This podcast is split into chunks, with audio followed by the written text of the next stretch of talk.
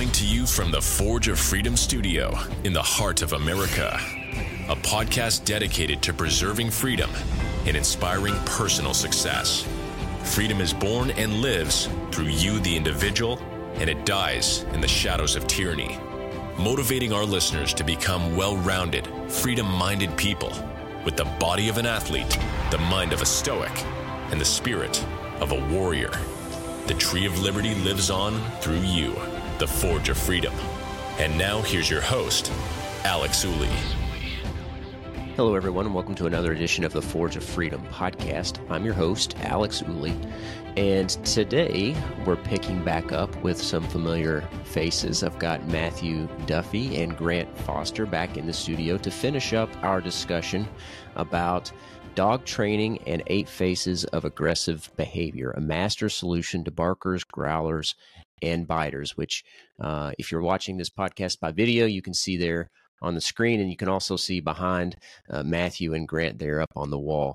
Uh, this is uh, the second installment of uh, Matthew's uh, books, uh, of, of, course, starting with the 10 natural steps to training the family dog, building a positive relationship, which we discussed on this podcast in episodes 74 and 76 uh, of the podcast. Of course, I'll link to those podcasts in the show notes and would encourage our listeners to go back and listen to those uh, because these topics sort of build on each other, right? And we talked about in previous episodes how these two books were originally written as really one piece right matthew and and how right. uh, it, it, seemed more natural and, and maybe better for for readers to to address these separately to, to build the foundation first with the 10 steps and then address particular uh, more specific uh, problems or behaviors uh, with the eight faces book so um, we left off last time with defensive aggression. We were about halfway through the Eight Faces book, and we'll pick up today with territorial aggression. But first of all, uh, Grant, Matthew, welcome back to the show. Thank you for having us. Good to be here always, Alex. You're a wonderful host, and we always like the platform where we can spew out the, the experiences we've come across in the dog world. So hopefully it's helpful to your viewers in some fashion or another. Yeah. And for those of you who are uh, picking up with this podcast for the first time, uh, like I said, we we recorded a previous episode about the eight faces of aggressive behavior, and then two uh, previous episodes about the ten natural steps of training the family dog. Uh, would of course encourage you to listen to those. But just briefly, um, Matthew, of course, is the owner of Duffy's Dog Training Center in Jeffersonville, Indiana. He's written three books, actually. We've talked about two of them. The third one is Franklin, uh, the man behind the United States Commando Dogs, uh, which we may discuss in a future episode. Uh, and then Grant uh, is a family, he's, he's in the family and he's joined the family business and I think has been at it, what, what did we say last time? Seven years now, Grant? Mm-hmm. Is that right? Yeah. Yep, so so uh, you've got quite a bit of experience behind your belt now as well, and, and are tagging along to to uh, allow our listeners to to enjoy your expertise on these topics as well. So so thank you bo- both again for joining the show. Uh, so before we get pick up with defensive aggression and the transition into the the next uh, phase of of aggressive behavior, territorial aggression. I think it'd be good just for our listeners just to emphasize how important the manners are mm. as a foundation. Can we just sort of recap those and then maybe get back into the, the where we left off with defensive aggression and then territorial aggression? I think it's a great idea. It's a perfect starting point. Whenever there's a discussion about behavior shaping, canine behavior shaping, if you don't launch from the foundation of canine self control, of manners, you're really going to be off track. And so, you know, we talked about the Eight Faces book and the 10 Natural Steps I wrote originally as one larger piece. And it was daunting to look at. And that's what the editors told me from the beginning. You know, it's, it's too much for somebody to absorb all that. And I was a little against breaking them up uh, originally. But then we see the wisdom that, that 10 years later, after uh, working with our clients and these books as text, we almost think we need to break them down more so the 10 natural steps involves five handling manners, canine self-control exercises, and five formal commands. classic obedience exercises that people think of as dog training heeling, sit, lie down, stay, and come. All true, all necessary after we accomplish first composure. Just hang out, dog. We're not doing anything in particular. You're part of the family. I want you to hang out without bothering anybody in any way. That's really step one. Step two, you can think of, or let, us back up with this step one. Go with the flow. So if I need to uh, clean your ear or clip your nails, I, I want you to go with it. I don't need sit, stay, or heel. I need you composed. That's where training begins. Food control. Our family dogs are integral to our family unit and family activities. That means food everywhere, whether it's the kitchen table, a guest over the living room for snacks, or we're having a pizza while we watch a movie. I want my dog with me. So therefore, it means he must get a grip on his voracious appetite. And Alex, we talk about this all the time. And uh, again, my nephew's part of this plan. He has working dogs himself. Working dogs means these guys are driven, they're uh, assertive, they're potent, they're powerful. That's the way we want our personal dogs. And that means powerful appetites. I don't want that to go away. But at the same time, I don't want my dog eating the pizza off the coffee table. I'll feed you before, I'll feed you after. This is not yours. So, food control, freedom to move about, but don't help yourself to food that's not yours. No commands for these things, self control. Visitor control, another important concept. When we have outsiders coming into our space, both Grant and I want our dogs to be watchdogs. We want our dogs to be in the social activity. So they need to be able to have a grip on how to manage guests in their proximate personal space. That means accept who we invite in. Even though my dog may say, I don't like the way this guy smells. I don't like this person's looks. Our our approach, mental approach is I don't care what you like. I didn't ask you. I want my friend to be comfortable in my house. I want my dog to be comfortable in my house. So you need to be able to accept these guests coming in as we say you need to accept them. Now, open door control as we live with our dogs, we're constantly going in and out of portals, in and out of doorways. I want my dog to naturally defer to me as I go in and out of doorways. So he gives me a chance to open up, step out on the front porch and say, Hey, coast is clear. Come on, man. I don't want to be formal all the time with this. So it's a natural relationship for my dog to follow me in and outdoors, waiting patiently for me to say, let's go inside, outside, walk, or heel. But he defers to me naturally. No leash, no formal commands. This is part of how we exist one another. Uh, this is how we exist together.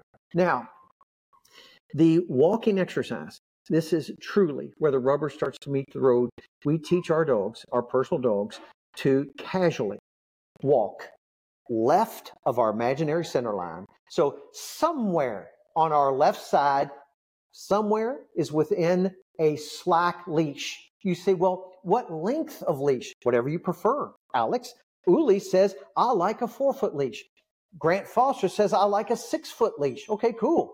Whatever you prefer, you assign to your dog. When I walk my dog, I'll give him six feet of leash. Keep that loose, dog. I don't care how fast I walk, how slowly I walk, what direction I walk. I need you keeping left of my center line on a slack leash without me having to be a drill sergeant to keep you there. So the theme here with the manners, my dog, Grant's dog, our client's dogs carry a responsibility. You need to be handler focused you need to be self contained and you need to manage distractions that are constantly interfering with us in the environment.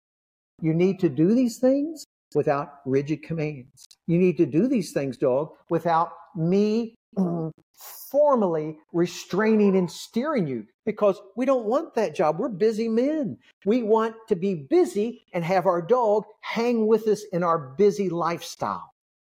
And we also assume this handler deference, critical, this self control for the dog, critical, and also No excuse making here. We are busy men in busy environments. That means all forms, myriad distractions are going to interfere with our interaction. Count on that dog. I need you thinking through the distractions so that you are on my team regardless of what's going on. Now, that's about as brief as I can describe the handling manners. Now, if you want to input anything, you go ahead and do that. No, I think you did an excellent job. It's almost like you uh, yeah. book on manners. Uh, but yeah, same yeah. thing. Composure, handler deference, all these things um, in themselves can actually wean a lot of aggression before it gets out of control. Excellent point. Did you hear that point? You, if you establish the foundation of manners, guess what? We don't have much problem with aggression out of control, and aggression being a natural facet of the dog's makeup will be naturally controlled if we establish that foundation of manners. So we're already ahead of the game by establishing manners. And as important as it is for the dog to learn manners, it's even more important for the handler himself or herself to learn how to establish these manners. This is the first line of communication you'll have with the dog, whether you're starting at, you know, eight weeks when you get the puppy, which we recommend, you know, give a little puppy time, but start laying down guidelines. Uh, this is a stage in which you learn to truly communicate with your dog in the easiest fashion. That way, when it comes about in more rigorous or more intense moments, you have a, a know how that you can fall back on as opposed to I'm starting training with my aggression management. That just makes it much more difficult. You're setting, setting yourself up for failure. And you know what, Alex? I think this naturally defines the challenge, what we just discussed. In writing an aggression management book without having the foundation of handling manners to start with. So when the editors say, hey, we need to divide this up, well, how am I going to do that? I can't pull out how to manage aggressive behavior. I can't pull it away from canine self control. I can't pull it away from first command formal responses because those are the tools that allow us to manage this intense, and it's not always negative either, intense, uh, controlling, hostile behavior, however you want to describe aggressive behavior. The tools to manage this lie in the 10 natural steps. You've, that's why in this book, as you go through it, I refer back to 10 natural steps constantly. But again, we see the wisdom in breaking the, the information into palatable parts, honestly, because it's tackling this book after you've gone through the 10 natural steps is task enough in itself. And so it's it's all turned out the way it should, but one book is mm, inextricably linked to the other period. Yeah, and and I like your point too there, Matthew. That you, the the eight faces of aggression of aggressive behavior book refers back to the ten natural steps on a regular basis to emphasize the importance of those manners, those foundation that foundational relationship uh, as well. You know that that canine tango dance that we talked about. Uh, Absolutely. Uh, that that captain, that team leader role of the handler, uh, and uh, there's no perfect solution, right? You could have written one one larger book. Uh, I don't know if that would have been better or not. There are certainly downsides to that, but neither of these books is not like you took a small book and and split it into two smaller books, right? I mean, both of these are uh, significant books on their own. And I could see how having them together may have been intimidating for somebody mm-hmm. to pick up as one dog training book. So, one thing that I like about it is that if people start with the 10 Natural Steps book, which is less intimidating on its own, I think they will be motivated then to continue on their their journey with the with the eight faces. So I, I certainly like that part about it. Uh, and then I also like that you know a lot of times people have uh, behavioral issues with their dog, whether that's aggressive behavior or some other issue, uh, and they'll just jump right to the they'll look at the index or the table of contents mm. and then jump right to the to the section that's applicable and i think that's a, a, a dangerous thing to do so I, I, like having having it separated for that reason as well um, because you can't skip the the foundation but uh, we could we could argue the, the merits and and the cons of uh, splitting it versus uh, keeping it all together uh, i'm sure for for quite a while but uh, I, for the record, I, I like the split, uh, so I, I, don't think you should have any regrets in, in that regard. Um, with that, with that said, I always like we've talked about the manners and the the relationship building and the importance uh, several times on the podcast, and I just don't think we can emphasize that enough. Uh, but with the Eight Faces book, uh, as people have gleaned if they listen to the last episode, the way you address these aggressive behaviors is oftentimes similar. But what's important is how you identify the trigger, right? Is mm. is how you set up the scenarios to train the dog uh, not to have these aggressive uh, behaviors. So identifying the trigger is is incredibly important, right, for setting up the training scenario and uh, knowing what it is exactly that that is uh, bringing about this aggressive behavior. So, with that in mind, we left off last time with defensive aggression, and the next chapter in the book is about territorial aggression. Can one of you, either Grant or Matthew, talk about what's what's the difference between a defensive aggression and territorial aggression, and why does it matter that distinction? Well, again, I'll start off, and I'm going to turn over to Grant here uh, in just a bit because you and I had talked uh, pre-recording a little bit about um, these differences, and the title of the book could have been Eight Triggers for Aggressive Behavior rather than Eight Faces. Uh, the, the aggression or the aggressive display from the dog looks the same to a layperson, and mm, oftentimes the trigger, the exact trigger is overlooked. But like you just mentioned, if the trigger isn't identified accurately, well, then the training approach cannot be established accurately.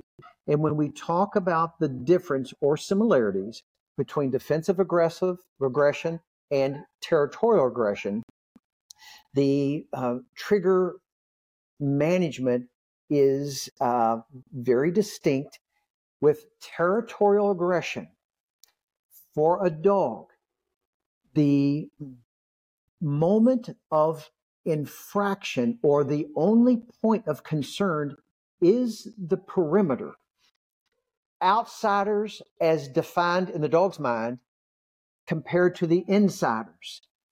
And when that perimeter is pierced, that is the moment of action for a dog that is territorially bent.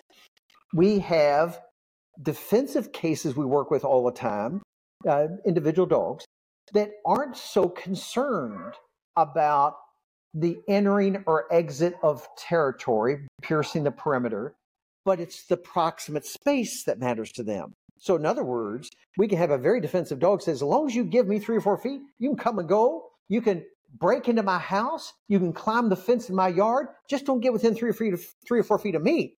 A territorial dog says, no, I can see and I define my space and I am, think of it as um, born, excited, titillated to keep my territory clear of outsiders.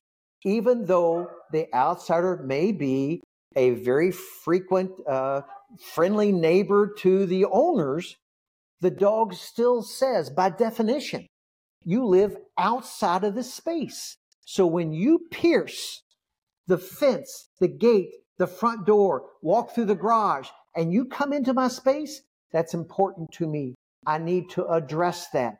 And the importance is so many times folks fail to understand it's an exciting job for the dog. He's not guarding territory out of fear. He's titillated by it. He's born to do this. He is driven to keep his territory clear of outsiders. And of course, speaking of self preservation evolution, that makes sense.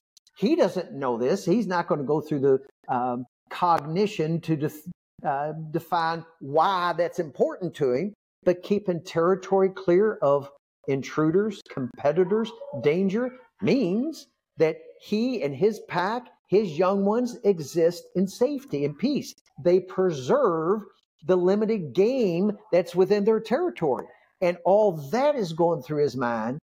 With a defensive dog, not so much that's going through his mind. All he knows is you make me feel uncomfortable. and this is just about me. And if you get any closer, I'm going to have to react because I can't peacefully, mentally coexist with danger that close to me. Now, you step outside, uh, you kick one of my family members. Uh, okay, as long as you leave me alone, I'm good. The defensive dog can be just as ready to bite as the territorial dog. The triggers are what's different there. Yeah. What do you One- think we work more on? Mm, that's a tough one. Because they do blend. They do blend, and I think Mhm. that's going to be a common theme and throughout this book. Is a lot of these do overlap Yes. with each other. Some of them aren't necessarily synonymous, but they do coincide.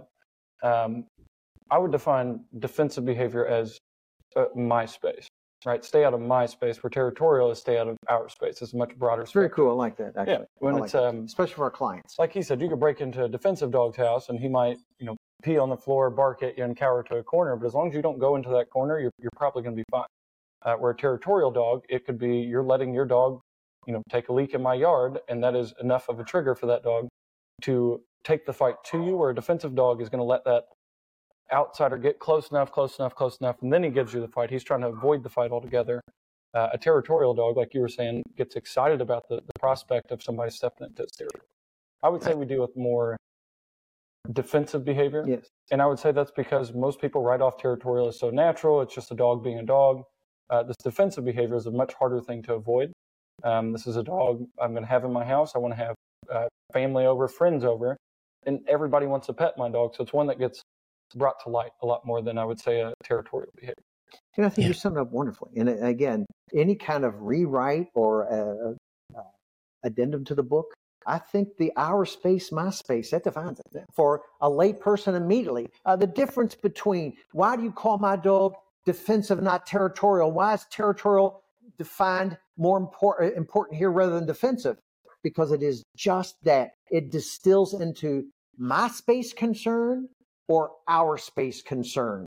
And one doesn't necessarily overlap. In fact, in a lot of cases, in that, it doesn't. To be a good territorial dog takes courage, takes a lot of energy. The boldness that comes Mhm. with it. Yes, it takes a driven dog. He's going to make the rounds. He's going to he's going to patrol. A defensive dog says, "No, that gets too busy. That gets too dangerous. I'm going to be in my space, and as long as my space is not infiltrated, I can live with that." Territorial dog says, "I got energy to burn. I was born to patrol. I'll keep our space clear." I like that. We'll, we'll use that. And I think we need to pass it on. yeah, I like it. This is Coming up right. with. The young future. I got another man here, Jordan Fields, another up and coming good young dog man. They're going to be running with this later on, Alex. So you'll be talking to them, not me. You'll see, yeah, he had some good ideas, but his language is old, outdated. He doesn't know what he's talking about. He taught me everything, but he has no idea what he's talking about. Well, I, I like I like the uh, the my space our space I do too. distinction. Uh, it, it, you know, and sometimes Matthew, I mean, you've been doing this for over forty years now, right? And uh, sometimes Yeah, just having a, a, fresher set of eyes to a situation Oh yeah, helps. You know, helps drill down what's really what's really going on. yeah, oh, Uh, definitely. and, and, and the example I, I, in the book that I like that I think a lot of people experience uh, is this mailman example for the territorial ag- aggression. Uh, you know, and it and it sort of emphasizes or illustrates the uh, sort of self-perpetuating cycle uh, Yes. that this can create. Right? Is that the mailman shows up, I bark, they disappear. It- Right. and it's And he did his Like- job and he gets rewarded for it by the guy disappearing, and he can't wait till tomorrow morning. Exactly, Right. because you think what a success this is for the dog.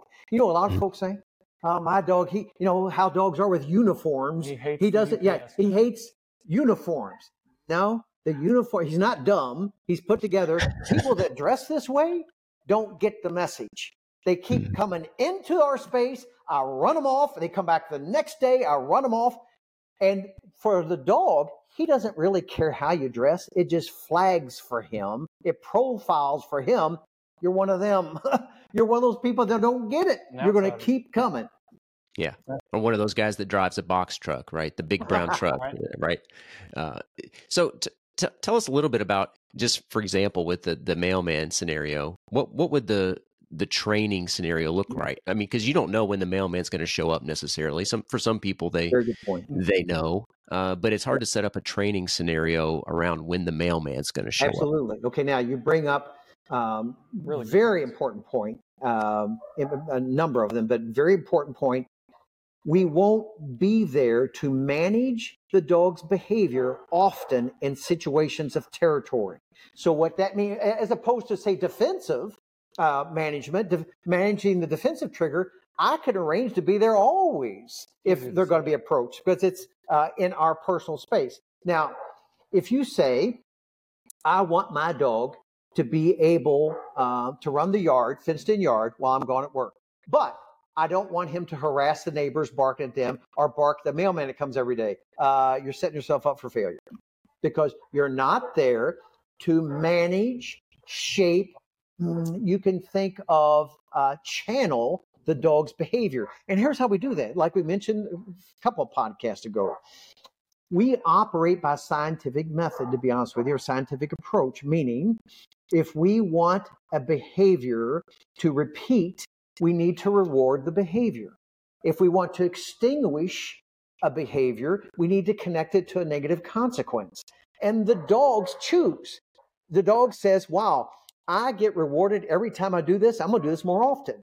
I receive an unpleasant consequence, and it could be, depending on your approach or your lifestyle, even a reprimand, uh, leash and collar action. Uh, you can use uh, any number, remote collar types of deterrence. But if you connect this behavior you don't like consistently with a negative consequence, the smart dog says, I don't want more of that negative consequence, so I'm going to let that behavior go.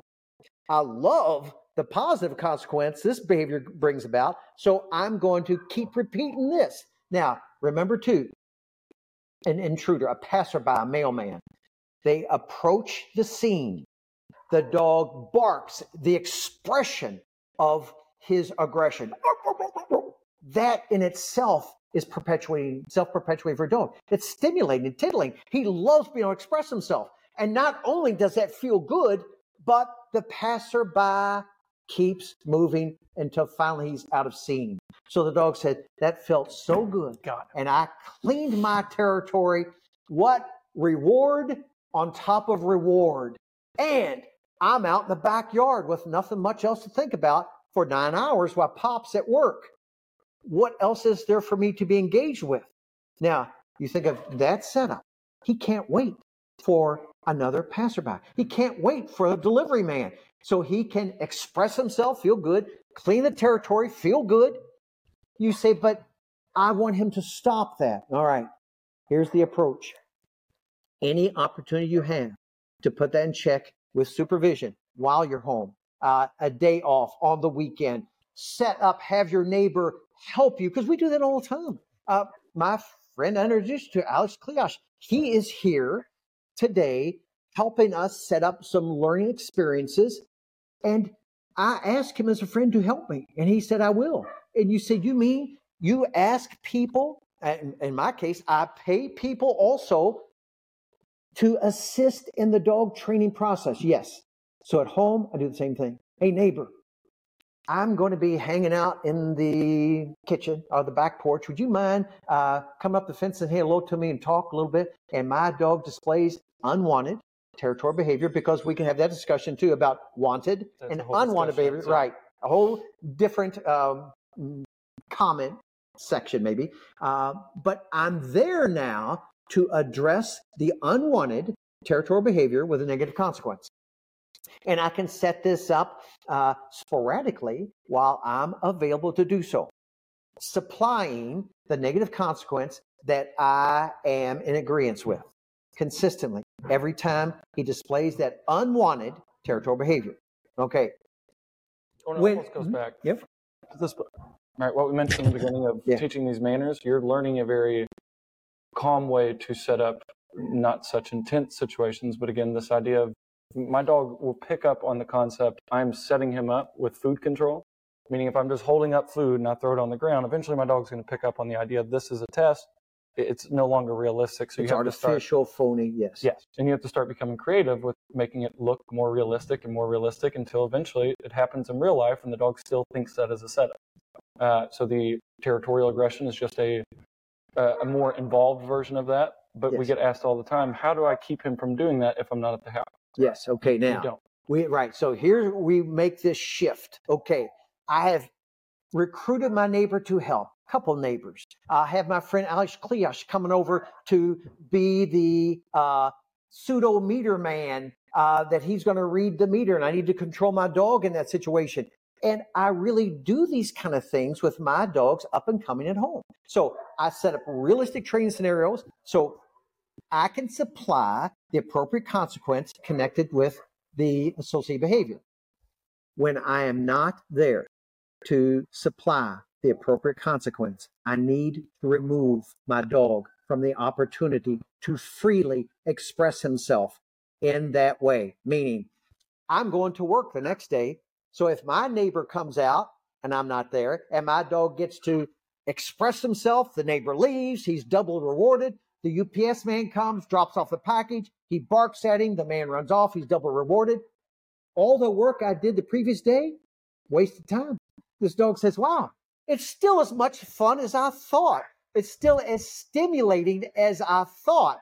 And with my work schedule, I can't be there every day. So I have to have a plan. Here's the plan I'm going to work today.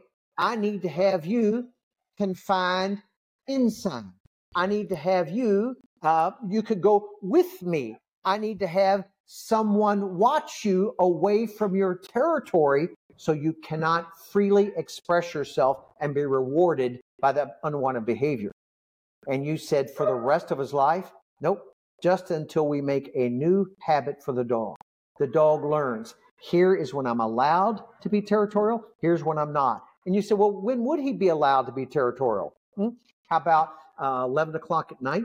Uh, I've got, uh, I'm inside the house and I put my dog out in the yard to get some exercise, use the bathroom.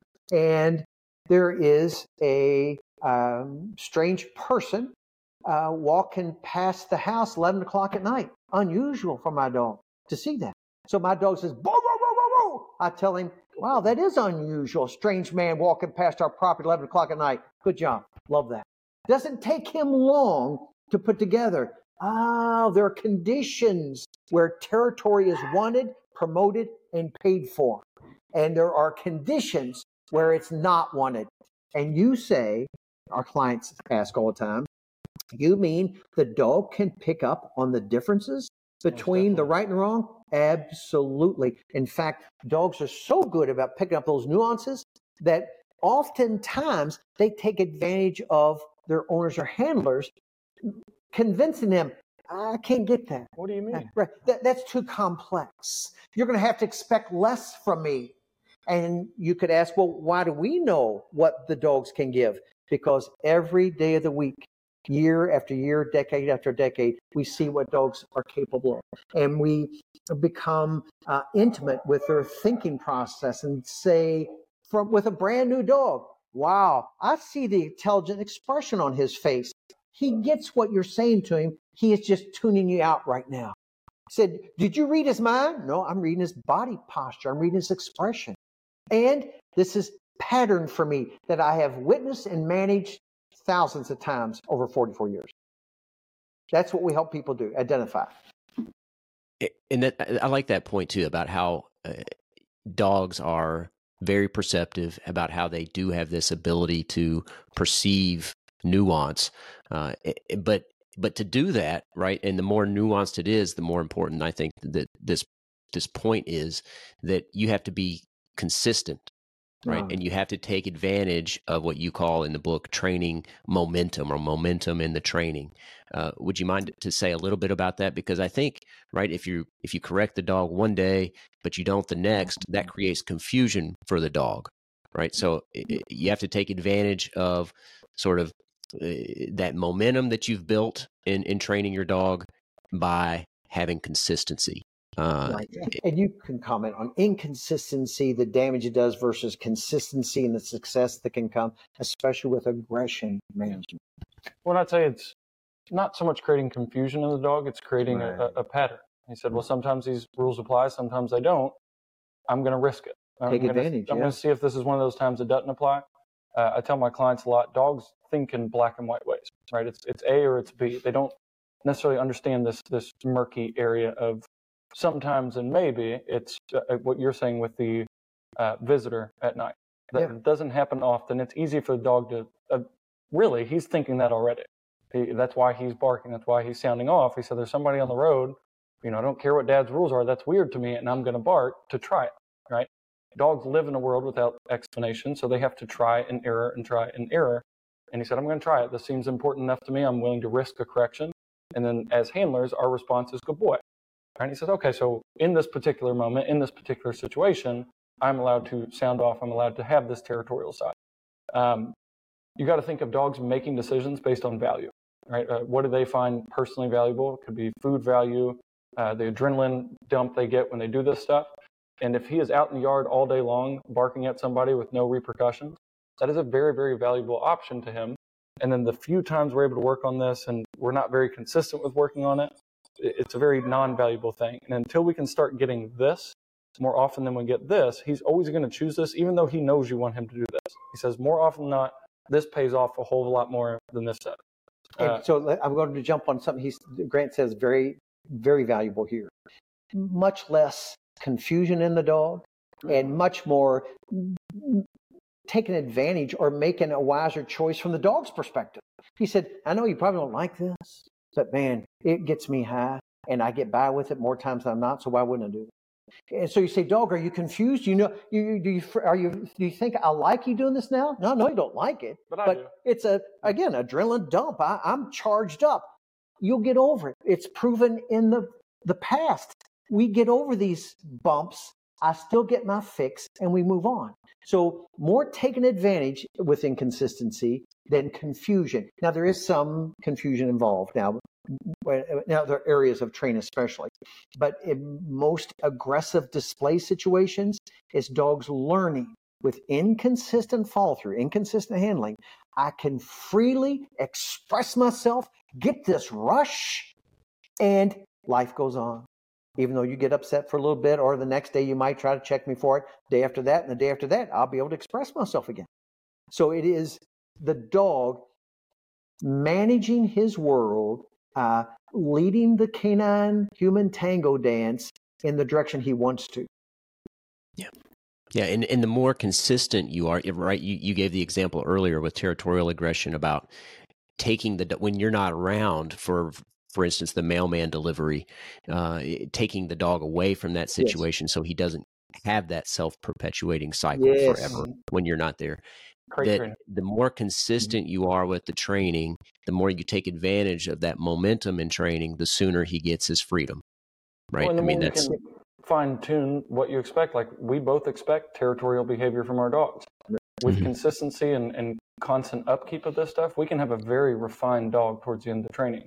Um, to where even during the day, say I have a visitor, my dog doesn't sound off, he's not supposed to, but then this visitor is giving me a weird feeling. With a single word, I can turn him on to territorial. I can turn him on to his defensive side. Um, with a lack of consistency, and I'd say what creates confusion more than a lack of consistency is a lack of consistent expectation, right? Hmm. Meaning, you know, I- I'm not in the That's mood to correct my dog this morning, so I'm going to let him get away with it. Even if I'm there, but I'm not in the mood to take action, I'm not in the mood to praise my dog for the things I want, then he is becoming confused. He said, Well, you rewarded for me, rewarded me for this yesterday. Now nothing's happening. Or I was supposed to get corrected, and now it's not happening. As opposed to a, a lack of consistent training, meaning I know when you're not here, I'm going to get away with it. And it's not confusion on that part. Right. That makes sense.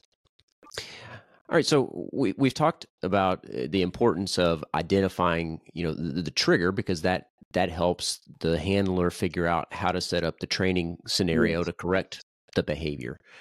Now we've got a few more uh, faces or triggers that we need Yep. to talk about. Uh, we've got protest aggression, intolerance aggression, possessive aggression, and then finally social aggression.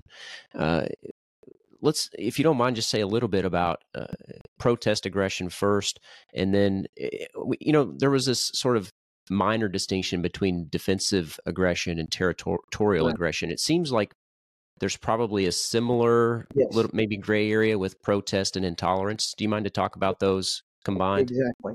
And again, it's you're a wonderful host, and you're so intelligent. It's, it's uh, really a joy talking with you about these subjects because you think you were here with us every day, and you're picking up on the uh, intricacies of identification and handling successful training that a lot of professionals don't get. So, Alex, uh, my hat's off to you. Truly you're, you're a cool fellow to talk with about dog training.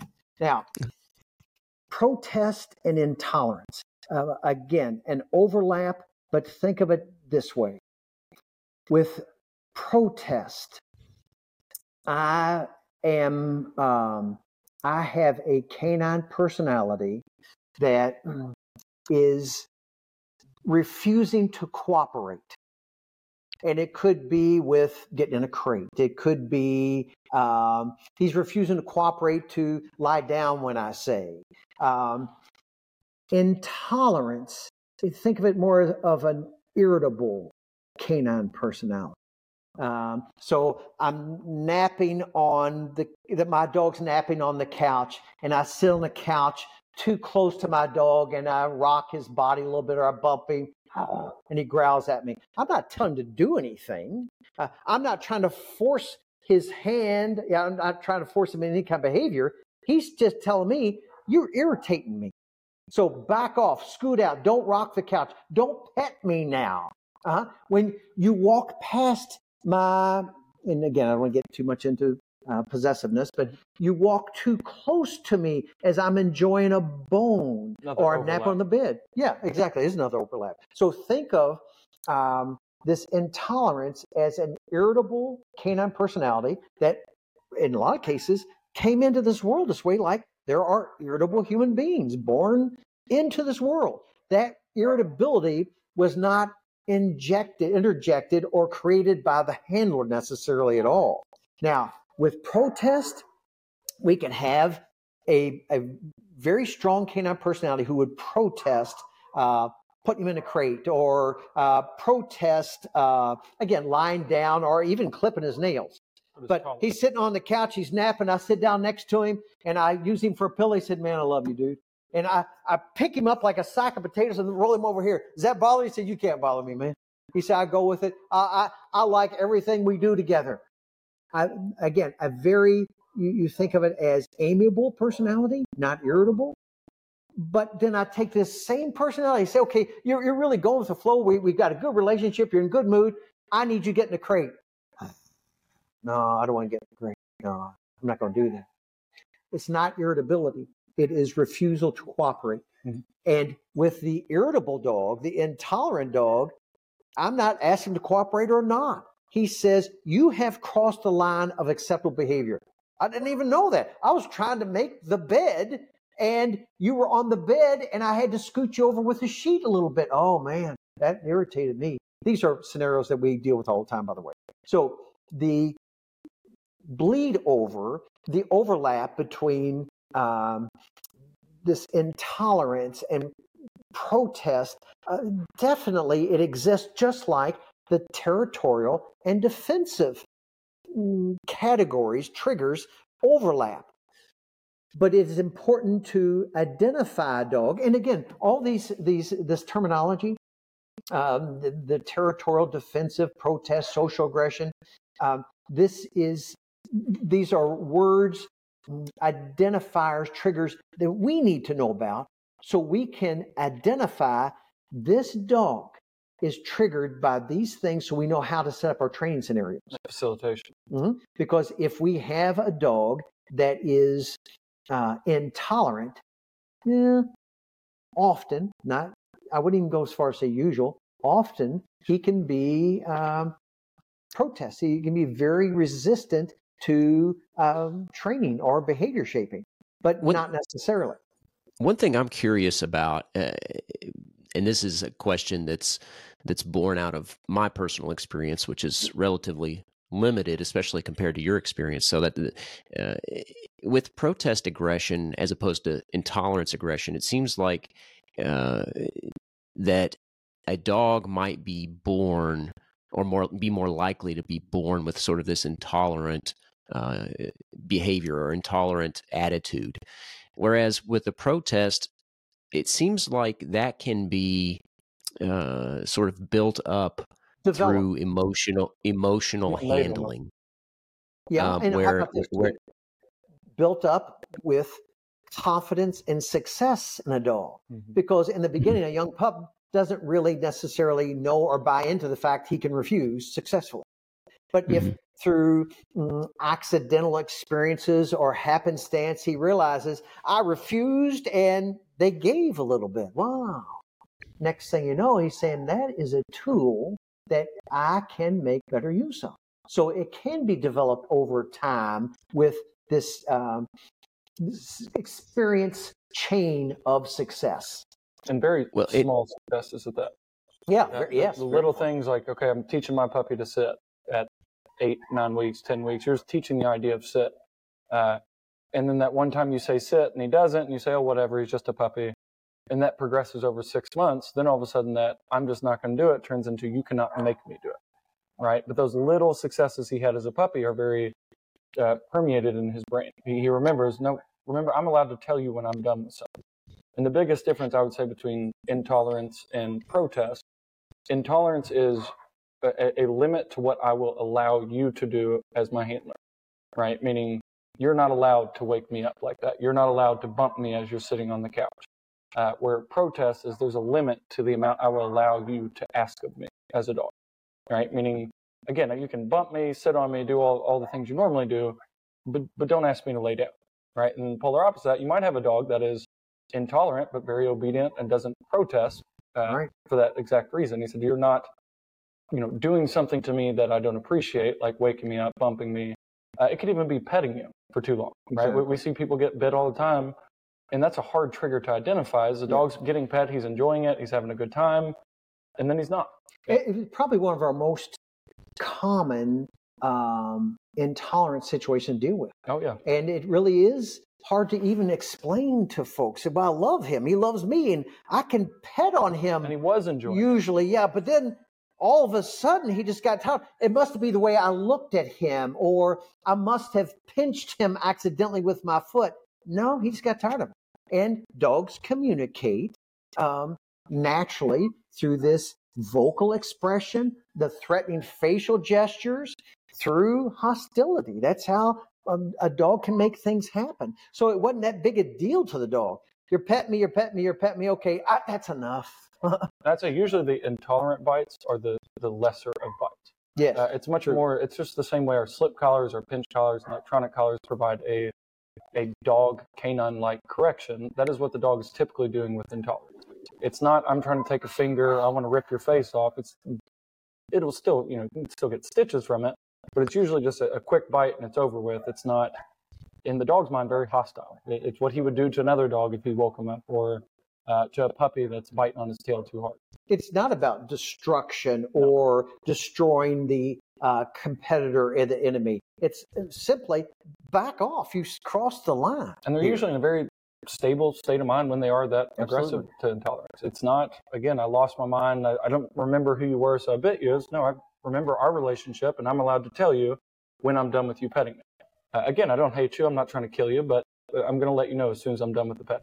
And one of the differences between intolerance and protest, um, it's sometimes harder to tell.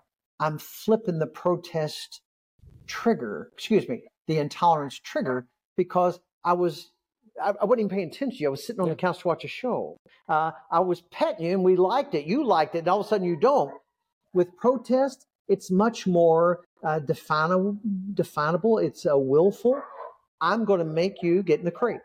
I'm going to make you lie down. So I know the moment's coming and I know he doesn't like this. So it is easier to prepare for and define and honestly to protect yourself from. I would say intolerance is probably the hardest one It is. to facilitate safely.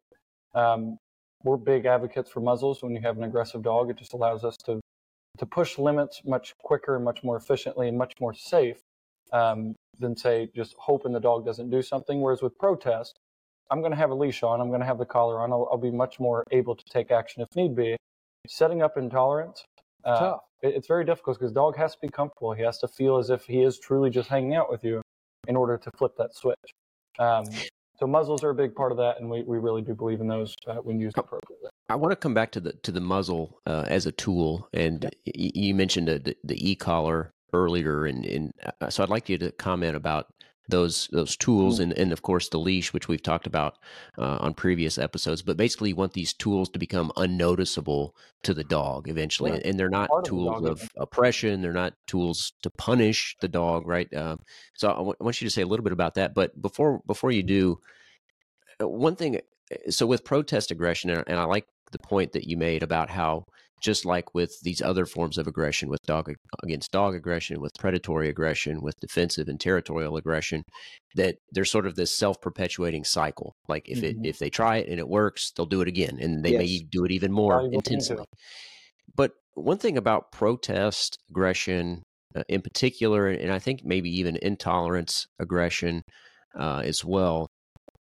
is it seems to to build from a lack of that foundation that we talked about that that canine handler relationship uh, where maybe the, the the handler was you know they weren't calm when they were delivering corrections they they maybe used words they yelled at their dog they uh, you know introduced emotion into the mm-hmm. to the mm-hmm. training into the canine relation the canine handler relationship uh, unlike defensive aggression and territorial aggression there's there's not that handler canine relationship breakdown, uh, mm-hmm. right, with protest aggression. I eh, would you mind to say a little bit about that? Yeah. Do you see that uh, in your training facility where the the owner comes in and, and they're yelling at their dog, or the, you know they apply when they apply the correction, they're emotional about it. Does that amplify the protest, or yes? It- in fact, what you've defined here is a uh, unique condition with um, this canine aggression management. With protest and intolerance, often the handler is the target, where dog on dog aggression, is the dog. Defensive aggression, it's the outsider coming in. Territorial, it's those who are not part of the family.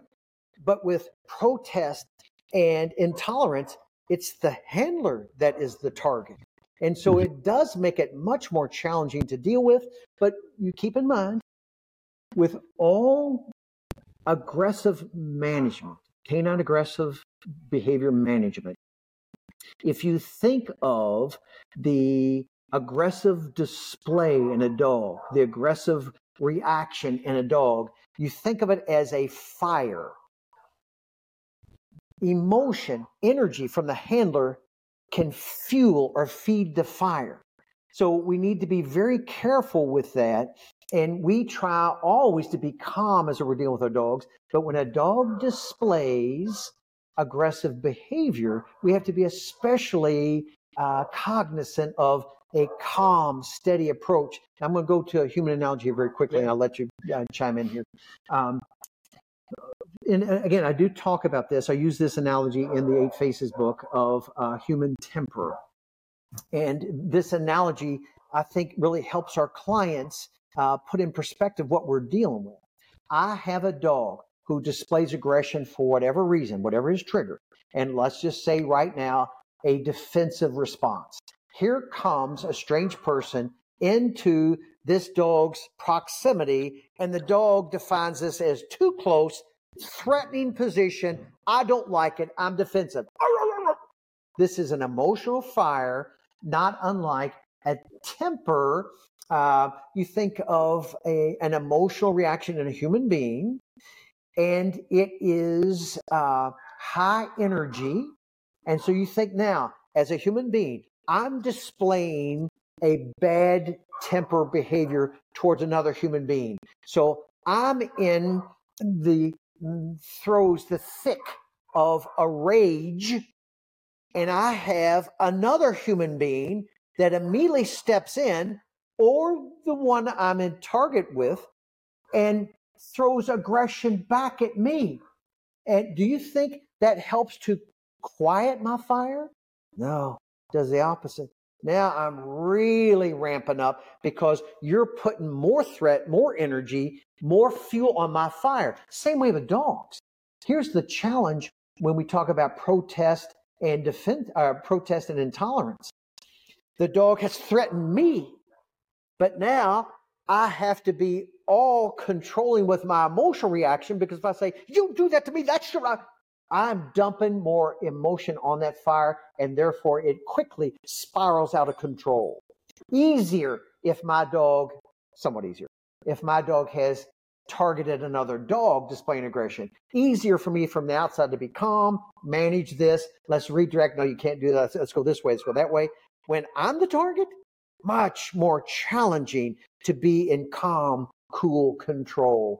And again, just to your point, with our equipment, whether it's a remote collar, the slip collar, uh, Elizabethan, a, a Gentle Leader, a pinch collar, our goal is to be able to wean away from all that gear eventually because we want to build through habit relationship rules that the dog doesn't challenge. The tools are needed to make rules important. But once the dog tests thoroughly and buys into it, he doesn't have to keep testing the rule. He said, I know, I know what this brings about in the consequence, and I know you're consistent, and this is going to be the outcome. So I'm not going there. Cool. I don't need the equipment to continue this teaching process over time. That is the, the beauty of proper use of equipment. Oh, yeah. You want to think you want to chime in? Um, with you on the point of um, this fueling the fire. Mm. When it's coming back on the handler, it, it, falls into this. My baby has never done that to me. She's yeah. never shown me aggression. She's always been that way with strangers, but never back at me. And one of the hardest things to tell clients is you, you can't you can't give it back.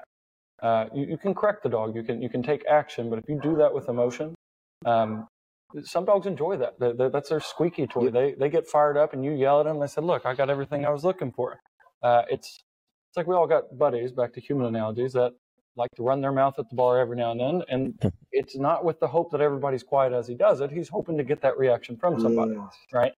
Um, so I think people take protests and they take intolerance so much more personal and they feel as if they've done something to the dog or they've wronged the dog when a lot of the times especially with intolerance the dog was born a little grumpy yep. uh, intolerant to the idea of always allowing people to do things around him um, in protest I think dogs come out that way too sometimes. Like my dog showed protest at a very young age because of his, his bloodline. He's he's supposed to be so confident. He's assertive and confident. He, he thrives to be the team leader. So when anybody challenges that, even at seven, eight weeks old, I challenge him as a team leader. And you imagine that relationship.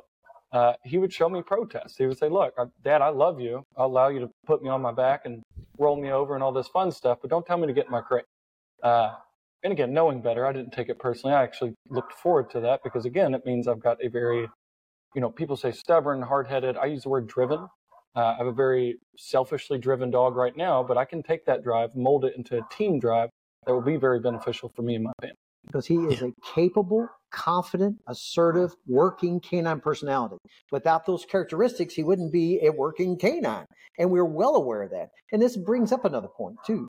With all forms of aggression, but especially the one that mystifies, the two that mystify owners the most, the ones where topics we're on now, uh, intolerance and protest, we, I don't think it's without exception we hear. He's never done that before. He always allowed me to do that. He used to love when I kissed him between the ears at night before we go to bed. Now, all of a sudden, all of a sudden, typically refers to the maturation crossover. You know the analogy I use all the time? Uh, when I was 15 years old, I had never snuck out of my house before. it didn't keep me from trying it. Like I said, it was that natural maturation phase. I'm a little bolder and older than I normally yep. am. Uh, and I'm going to try new things. It's, it's a sign of intelligence, if you ask me.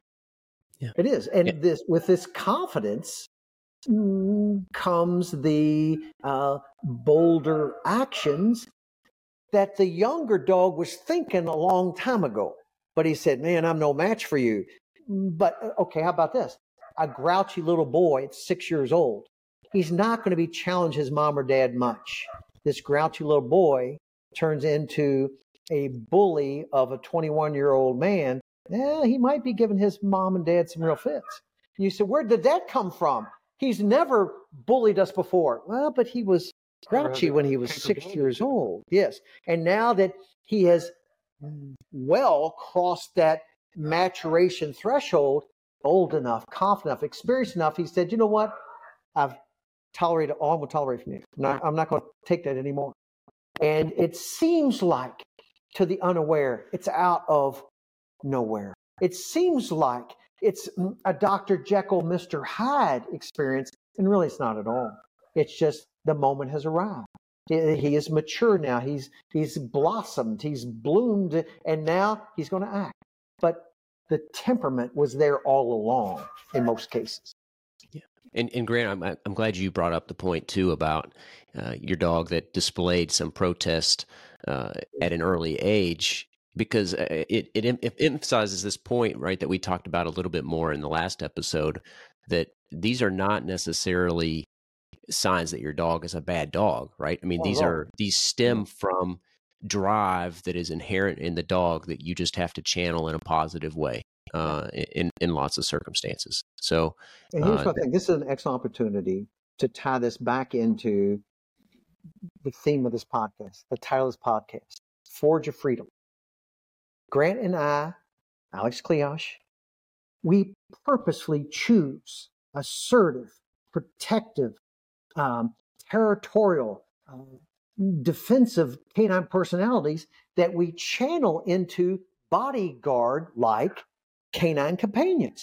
We want the freedom to do that in this country. That also means that we need to be accountable, responsible to contain and train the canine so that he doesn't offend or infringe upon the rights or comforts of anybody else. I want my dog to keep any villain out of my house at all costs. That's your job. Do not in any way threaten or hurt the delivery man who, in essence, I pay to bring packages to my house. Do not threaten or hurt my neighbor who is not trying to break in my house. If I want the bodyguard to guard my house, I need to also be able to protect my neighbor and the UPS man. And this gets back to what we talk about all the time with the whole the freedom concept, the freedom to carry a gun, uh, the freedom to drive on the road comes with responsibilities and accountability. Dog ownership, oh my gosh, it is it's a living handgun. Oh my gosh, yes. And to think how abused that is, that freedom. Well, everybody has a right to own a dog that you let run the neighborhood loose and crap in everybody's yard? Uh, is that okay? Uh, uh, bite uh, the, the neighbor, uh, hike his leg over my neighbor's new tires? Uh, that, that is abusing that freedom. We don't want to lose the freedom with our dogs. And then we talk about the walking bridge at one time. The walking bridge uh, over yes. the Ohio River. Uh, how long was that open for dogs? 30 days. And so right. many folks allowed their dogs to defecate on the bridge without picking it up uh, out of frustration. There were actually stool stations oh, on the bridge. It's it's we have to close it down. We can't. We have to close off the dogs. The freedom to have dogs on that bridge was so abused because of lack of responsibility and accountability. They had to ban dogs from that bridge. So no, we now us accountable, responsible dog owners don't have the freedom to take our dogs across that bridge because that freedom was abused so much. Yeah. No, I'm I'm glad you brought that up, Matthew, because that's that's you're right. That gets to the to the theme of this podcast and and to the theme of your book, right? Uh, right. I mean, these yeah. books are about teaching people to be responsible dog owners and about yes. building a positive relationship with your dog. And uh, so so I love that that you mentioned that. Um, We've got two more categories of aggression here, two more triggers for aggression to discuss uh, possessive aggression and social aggression. Uh, Grant, you alluded earlier that, that, maybe there was some overlap, I think, between uh, we talked about protest and intolerance, and then maybe intolerance into possessive uh, aggression. Uh, oh, you want to talk a little bit about uh, what possessive aggression is and how how to identify those those triggers and how to address that behavior.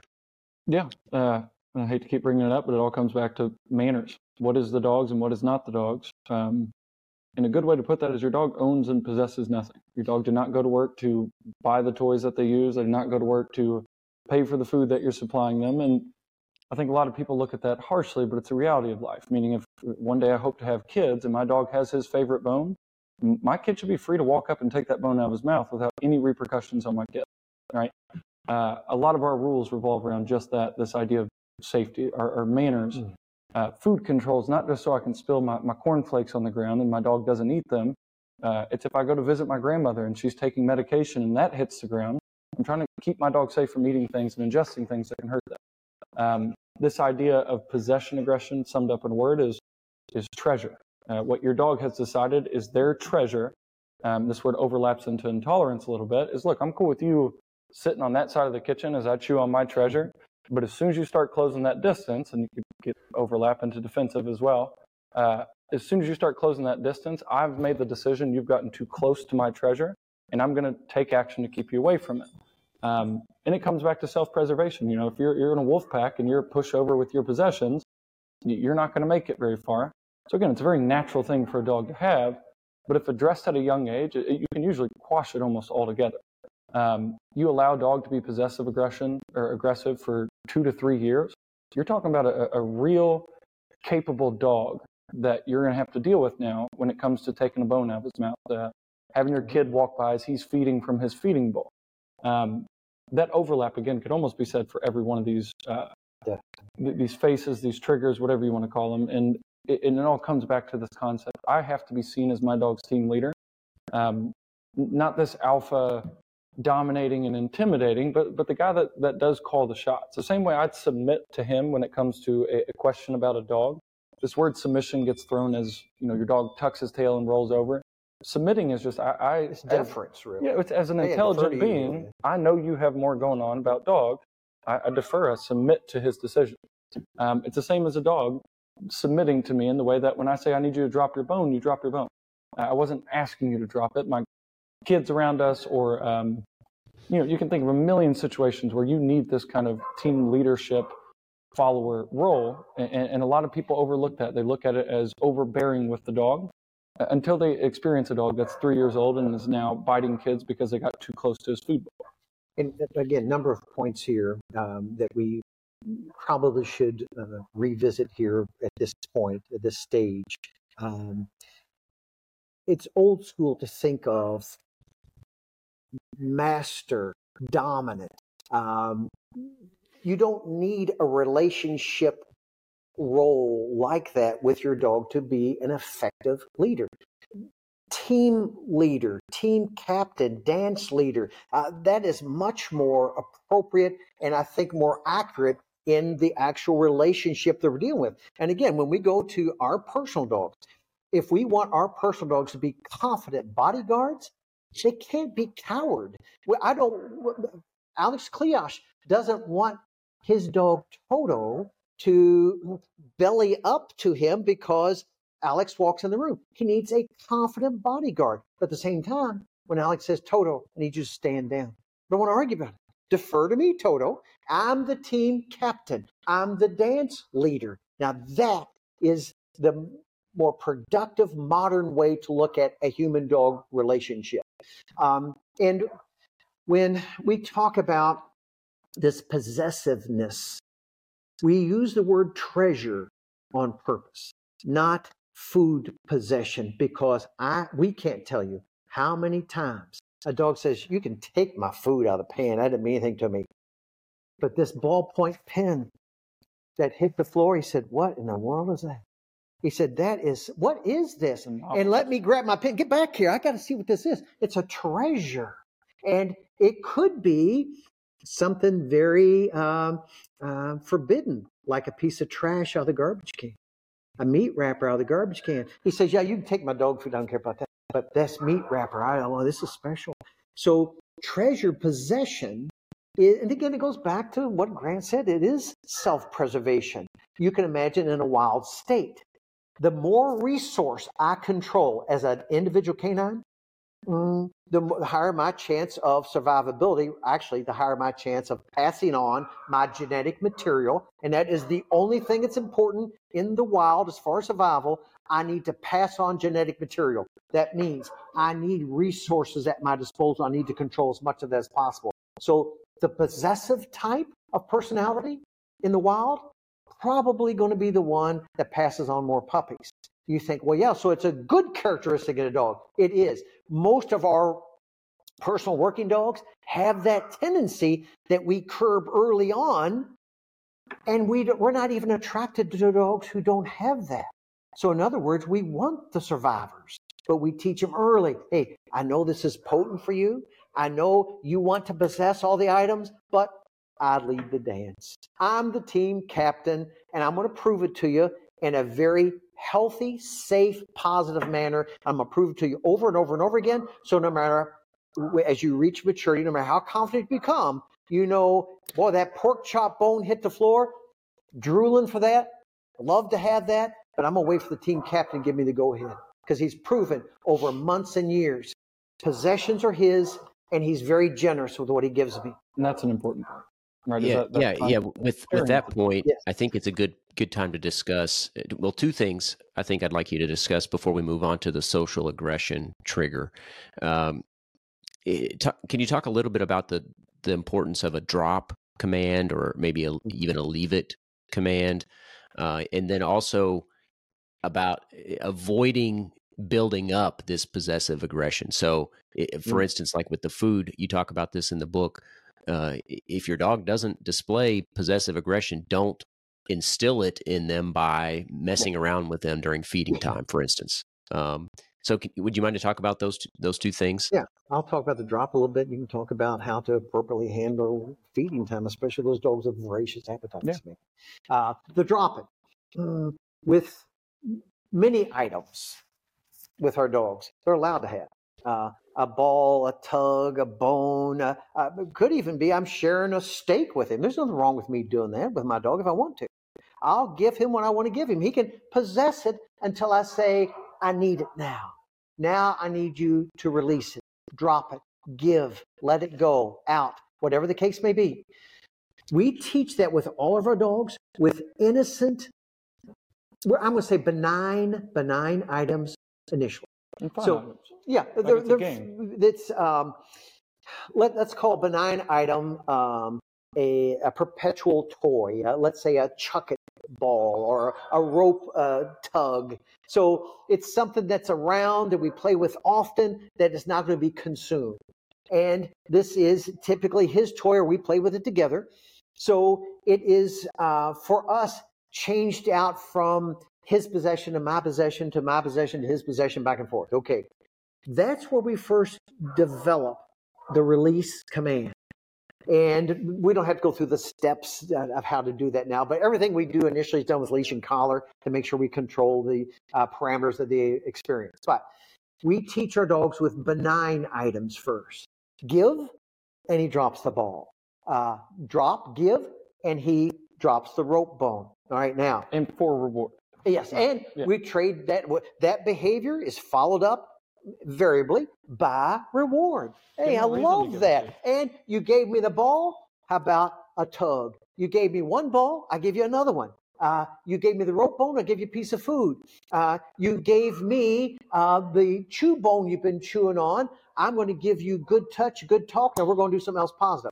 But you're right. We first teach the drop with a benign item with user reward, and we use leashes and collars for controlling devices. Once that's clean, and I have now uh, a non debated drop. So when I say to my dog with these benign items, drop, and he does, good. Now I can move to more potent treasures. Um, the uh, natural bone that has uh, natural meat particles on it and sometimes substantial. He said, Oh my God, chewing on this thing. He said, Now that is special. I need him also when I say drop, let that go. And we still teach that initially with leash and collar. I don't start with that potent treasure. I start with the least valuable treasure, moving to the most valuable treasure so that I make it doable for the dog. Because innately, self preservation says this is life, it's sustenance. I can't give that up. I love you, man, but I can't drop this. I need habitual response to drop before I get to those really potent treasures. Does that make sense? So, yes. drop or give is a positive command, taught like any other positive command. and we start with the simplest environment for that command response, moving to the more natural, the more challenging, like we do with a sit exercise. So now, getting into things like food possessiveness or not allowing the dog to become hoggish or controlling with his food station yeah. is not really about drop. It's and again, Grant will walk you through that. Well, it's the same as any manner, and if I can define manners, it'd be my everyday, unspoken, never changing expectation. Right, meaning uh, this concept of leave it, I think, is overused. Um, mm. I use leave it for items my dog is already allowed to have. So, say they're, you know, my dogs are tugging on a rope bone right before we go to bed. Um, I don't want to have to, you know, walk out in my garage, hide my toy in order for my dogs to leave it alone. So I'd tell them drop. And again, the, the importance of knowing your dog is clear on what this word means makes it so much easier to reinforce it with a, a, a real valuable treasure, right? Um, but leave it is something I use on something you're normally allowed to play with. I'm telling you to drop it. I'm even putting it somewhere that's accessible to my dog, but I'm telling them leave it. We're done playing with that for right now, right? Unless I initiate play with it again, I don't want you to bother it. Leave it is not used uh, for, for sniffing a dog's butt, is not used for you know hopping up on my table and stealing food. These are unspoken expectations, meaning this is something I need from you on a daily basis because I'm not always going to be there to tell you leave it. Whereas with the toy that I want you to stop playing with, uh, I'm going to be there to tell you leave it, right? Um, and to the point you made earlier, we hear about this all the time. Uh, well, I stick my hand in his food bowl every night. And it's like, and a lot of people wonder why their dog became food aggressive. I, I, always say, what would you, how would you feel if I came over to your house every evening when you're eating dinner? I grab your plate and I pull it from you. Just to prove I can just, do that. Just right? it, right? So again, if it's not an issue, don't bring it up. Now, does that mean every once in a while don't test the waters with your dog? I think that's very important at a young age to find out how tolerant is your dog uh, around his food. Um, but that guaranteed meal every single night is not generally where we see intol- or, uh, possession aggression. That's something he's going to get tomorrow night. You could take it from him, dump it in the trash can in front of him. He's going to wait until tomorrow night to eat again or tomorrow morning. Uh, it goes back to novelty, right? That this pin mm-hmm. I've never seen before. I, I want to examine that, and it almost as an intolerance in itself. I want to examine it. Get away from me while I figure out what this is.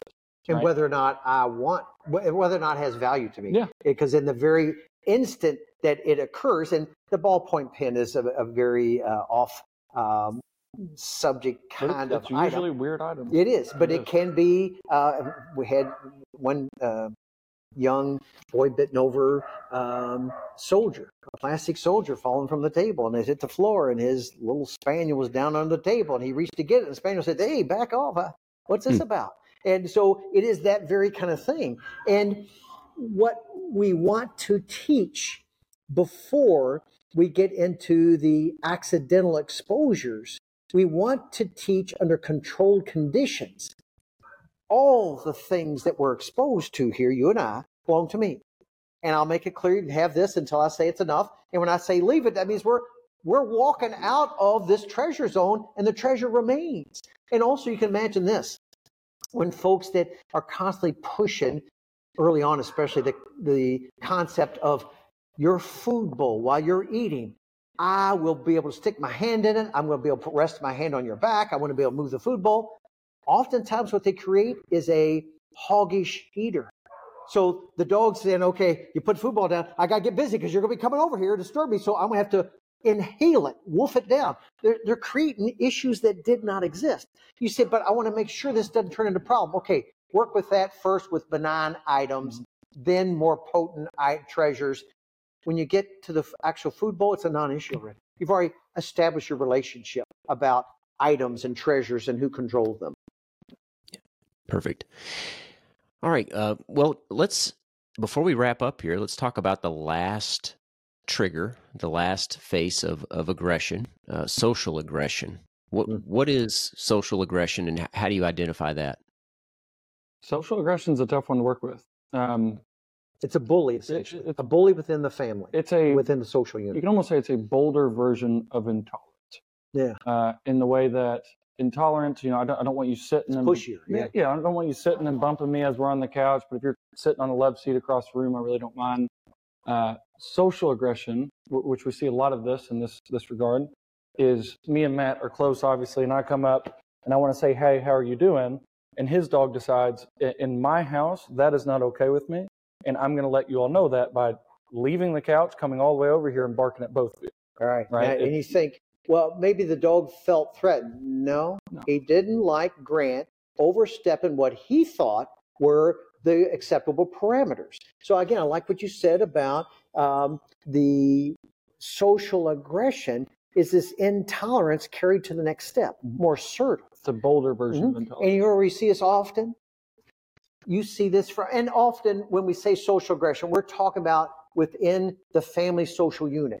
That's why if it gets, you're talking about members outside of this unit, usually there are other uh, categories of this aggression that bleed over in are more controlling there for description anyway. So social aggression is, is the uh, relationship management within a micro family. And this is uh, one house dog to another house dog, a dog to a cat, a dog to a young person, a dog to Uncle uh, Billy who came over to visit, a dog to his owner, the handler, the primary handler. And often you can see the challenge mm, in the socially aggressive canine mind.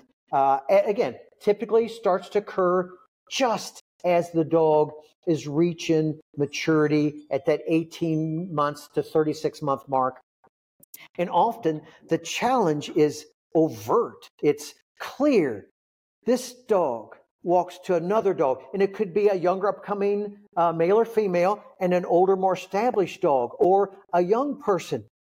The uh, socially aggressive dog, the bully, makes an apparent position. Did you want some trouble with me? Did you ever think about having a little trouble with me? I think You sure? that we need to work out this parameter now. It is a true pushiness. So you say, Mhm. well, how are you going to describe that? Was he intolerant? Well, no, this dog wasn't doing anything. Uh, was he protesting? This dog wasn't trying to make anything happen. Was he defensive? Well, this dog didn't get into space. Territorial? No, we're all insiders here. Was it dog on dog aggression? Because it could be a human being in itself. You say, well, how do you describe that? We describe that as one member of the social structure taking control, asserting himself, herself, with individuals for the purpose of establishing a hierarchy, a dominant position. That is social aggression, unique in the way it's managed, and again, very challenging to manage because it's all about personality and personality. And think this, this often happens. We have a very uh, peaceful, meek, let's say a human handler. And we have a dog that came into this world bold and assertive and pushy and physical and intolerant and hostile. What a force to be reckoned with. And this personality says, Look, I, I don't want any part of that. I just want to get along. Oh, the dog says, I think you just want to get along.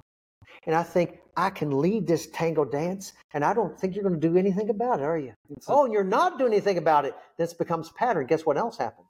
It becomes very self-rewarding. Dog says, "I like pushing you around." And then that one time this person stands up, that's when Oh, yeah. that's when you usually see the worst of it. Uh, it's when mom's finally had enough of the dog bullying around feeding time, and she goes to take action, and the dog says, no, "Remember our relationship as I tell you where to go and when to go there." Right? Um, Very challenging uh, case or It is. scenarios for us to handle because in a lot of cases, most of them, the, the personality, the, the handler that needs to control the bully doesn't have wasn't born with the tools to do that. Meaning they're not as assertive or as comfortable with conflict as the dog is. So then we have to say, okay, you have to pretend. You're going to have to act. You're going to have to create artificially those temperamental tools to manage this force. Very, very challenging. Yeah, you uh, in the book you give this example of, of a dog named Basher, and Yeah. uh, this Very, very good. interaction that that he had w- with uh, the own the handlers, the owners, uh, but also their their their daughter, right? Um, Yes. um, the whole and family aspect. yeah, would you, would you mind just to talk a little bit about about that example and how Uh, the yes. bullying uh, sort of yeah, impacted that situation? Oh my because I think yeah, it- th- Yeah. The bullying from this dog defined the relationship uh, of this dog with each member of the family.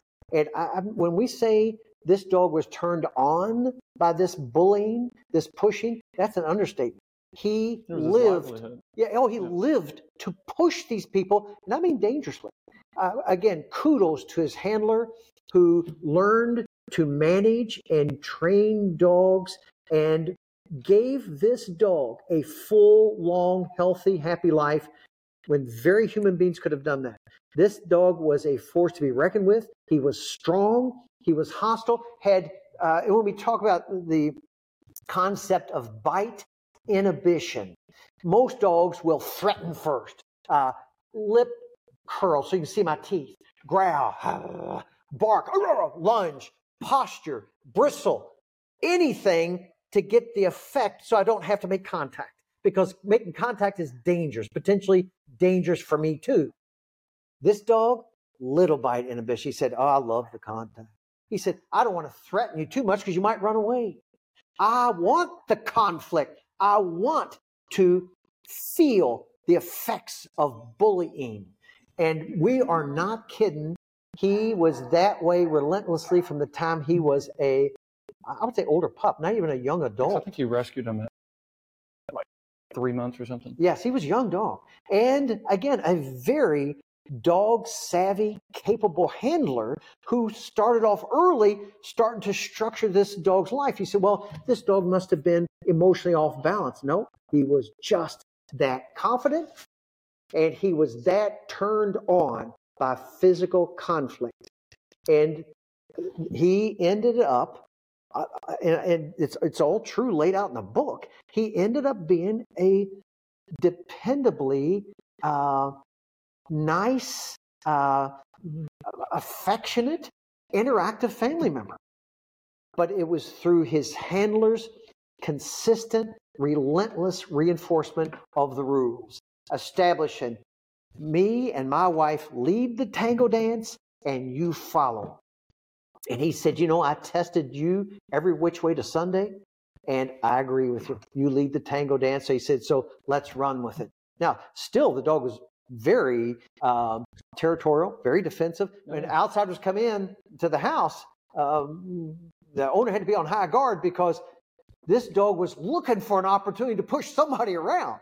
But it was, it turned out to be a very successful story outcome because of the basic principles of canine behavior shaping laid out in the appropriate layers over an extended period of time. So again, kudos to his owner. It was an exceptional, yeah. exceptionally dangerous situation that came out as uh, a better, with a better end result than I would have ever imagined.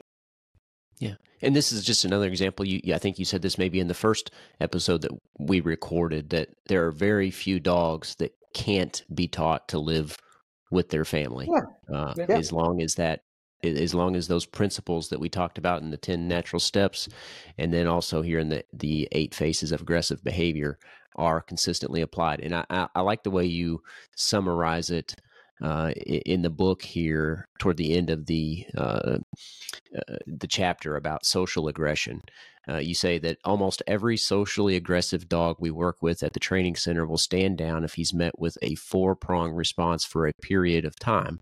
You say several months here, but I'm sure that varies, right, depending on the degree yeah. of aggressiveness. Um, yeah, first prong, yeah. a well thought out training plan. Second, the utilization of appropriate equipment. Third, effective handling techniques. And fourth, the proper environmental controls.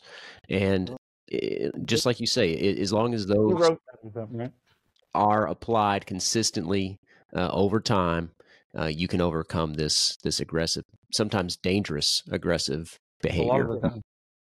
Yeah. Yeah. In fact, I would say rare that we would ever suggest to somebody, and we have.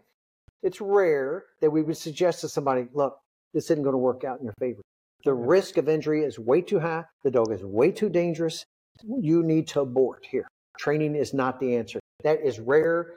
Well, we're blessed with amazing clients in that regard.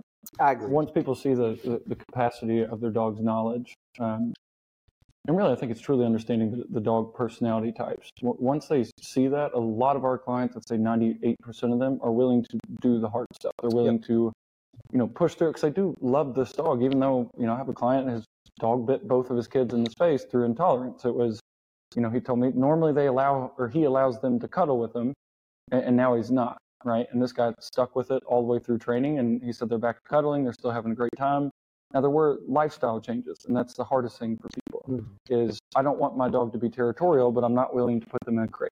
Um, so where are you going to keep them in the backyard? Your dog's going to be territorial, right? Yeah. Uh, if you're not willing to take these steps leading up to it, because again, if I only have three hours to train every single day, um, you can't train a dog for that long consistently anyway. But he's getting six hours in the yard where he's getting that perpetual uh, loop of reward. It doesn't matter how much time I put in towards the end of the day, that outweighs the value of my my expectations. Yeah. Well, Grant, Matthew, I, I, think that's where where we'll leave it for now. But before we close up, I want to give you an opportunity to uh, to promote uh, your books once again, Matthew uh, and and Grant. If you'd like to say anything in closing to them, uh, uh, I'd like you to both take an opportunity to to talk about the training center there, talk about your books, and anything else you'd like to to discuss before we close up. Well, here's what I would say. We keep busy. We see roughly 800 new canine faces a year, year in, year out. That's our experience base. It's hard to match that anywhere else in the world. Um, and I would tell any of your listeners uh, I don't think you're going to stump us with a situation or a problem that we can't help you to some degree. Uh, the books are insights. Um, think of as a coach at home. However, there is no substitute for hands-on in-person instruction and think of the tango dance analogy. You can buy the best book on the market to learn how to tango dance. So without an instructor guiding your feet and your hands and your body positions to teach the tempo and rhythm. Really hard to pick some of those things up from the book itself. You can do it, but the books are one of the tools. So are pieces of equipment. Coming in person, uh, even our uh, our video instruction can be very, very helpful to any of your folks that maybe even have a, a simple uh, task they want to accomplish, a, a benign behavior one to work on. We're, we're here to do that for you anytime. Yeah. Well, I, I, I uh, want to emphasize this point about the importance of, of in person instruction because uh, I certainly, I, I know I've mentioned this in maybe it was the first episode we recorded together, episode 74, but I had read a ton of material about dog training from lots of different sources and i had a difficult time sorting through the good and and the bad and and frankly your material was the first time i'd encountered the concept of manners as opposed to uh, formal obedience uh, that you encounter at most training programs especially at more of the run of the mill training programs uh, so I really that that concept of manners I thought really clicked with me in, in forming a, a, great relationship with your dog and one that can be enjoyable and, and long lasting. Uh, eh, but unless you have that experience of that in person training of, of, learning how to lead the dance, uh, it, it's difficult to apply on your own uh, at home by just reading the book. Like you say, that these books are are your coach at home, but for me, they're much more valuable after I had taken the the in person training because yes. I've gotten I've, I've seen the in person training. I can I can visualize it. I've done it. I can feel it. I've developed that relationship with my dog, and I can refer back to the books where I need it. Uh, so so I, I really wanted to to emphasize that point that you make about uh, the importance of in-person training. Now, you do a free evaluation, right? I, I know you did when I went through the program oh, at yeah, Duffy. You still do that, right? Well, and again, what you can think of, or any of your listeners, the first visit here is free instruction. We need to assess your dog, the situation, what you want to gain, but we need to handle the dog while you're here so we can uh, be accurate about what we can accomplish, how long will it take, how many lessons we suggest. And we tell everybody this. We'll send you out the door from the evaluation with better control than you came in with. We'll send you out the door with homework, and it costs nothing. It's a 45 minutes, an hour long appointment where we get to know each other, but we don't expect any clients to come in here and trust us with their precious four legged family member without hanging out with us for a bit, without knowing us, without watching us work. So this is a um, two way interaction here. We need to see the dog, but we want the, the um, prospective clients to see us, listen to us, hang out with us, and uh, develop a relationship with us. Yeah. Yeah, and and go to the training because this is about training you, the handler, uh, more than it is about training the dog, right? I mean, Oh, you can, Matthew, Grant, you can develop a relationship with somebody's dog and they can perform perfectly in the training center, but then they go home and forget it all, right? They don't Because wait they haven't home. developed It could be that the- it could be the relationship. Parking lot right outside Right. the building. and They don't need to get talk home. the car. and also change that verbiage a little bit and they don't forget. They get home Right. and realize, oh, I remember. I don't forget. I remember this is Alex Ooley, not Grant Foster. Okay, now I remember the rules. Right. So it is a remembering, not a forgetting. Right. Yeah. Great point. Um, all right. Well, Grant, Matthew, thank you so much for for joining most the, Thank the Thanks show. Like I said, it really Again, is a good I enjoyed it. Uh, I hope I know I learned a lot by by reading your books. Uh, I'd read your your Ten Natural Steps book uh, some years ago. I don't know how many years ago it's been now, eight or nine probably. Uh, so it was great to revisit that book and and to talk with you both. I really enjoyed it. Thanks again. We really had a good time. And Alex, if you Thank haven't yet, dive into this Franklin book. This is an enjoyable read. Dog training put to real life. This is an adventure. It's not a how to. I think you're going to love that one. I mean, it's for fun. Yeah, no, I, I look forward to, to diving in. I, I haven't read it just yet, but I, uh, I've got a copy of it here in front of me, uh, courtesy of you. So thank you for that, and I'll I'll. I'll certainly uh, read through it. I look forward to it.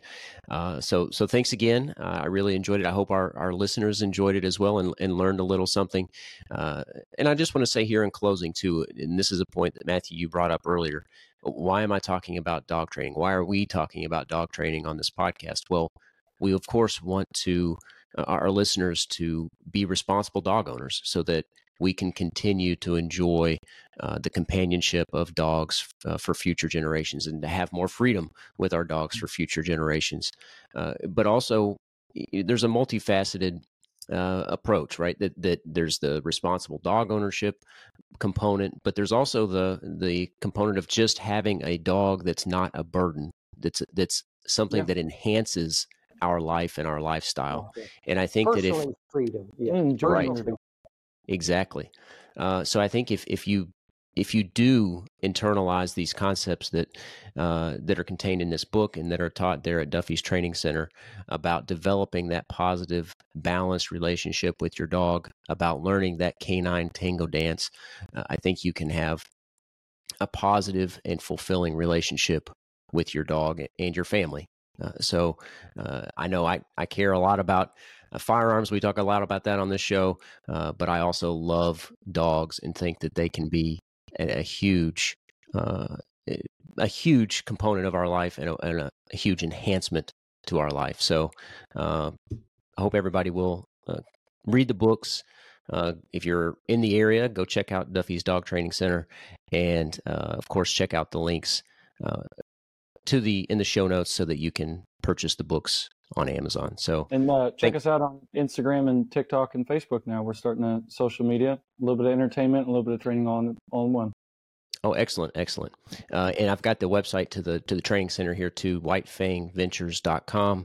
Of course, you can find it, I think, just by Googling Duff, Duffy's dog training as well. And I'll link to those uh, social media links as well. Thank you, So- Alex. Thank you, sir. All right. Well, thanks everybody for tuning in. I, I hope you enjoyed the show. If you did, don't forget to like and subscribe to help us spread the message of freedom. And until next time, remember, you are the forge of freedom. Thanks for listening to this episode of Forge of Freedom. Be sure to subscribe wherever you heard this podcast so you never miss a future episode. For more information or to connect with Alex, you can go to forgeoffreedom.com or follow him on Twitter at Forge of Freedom. Until next time, remember, you are the Forge of Freedom.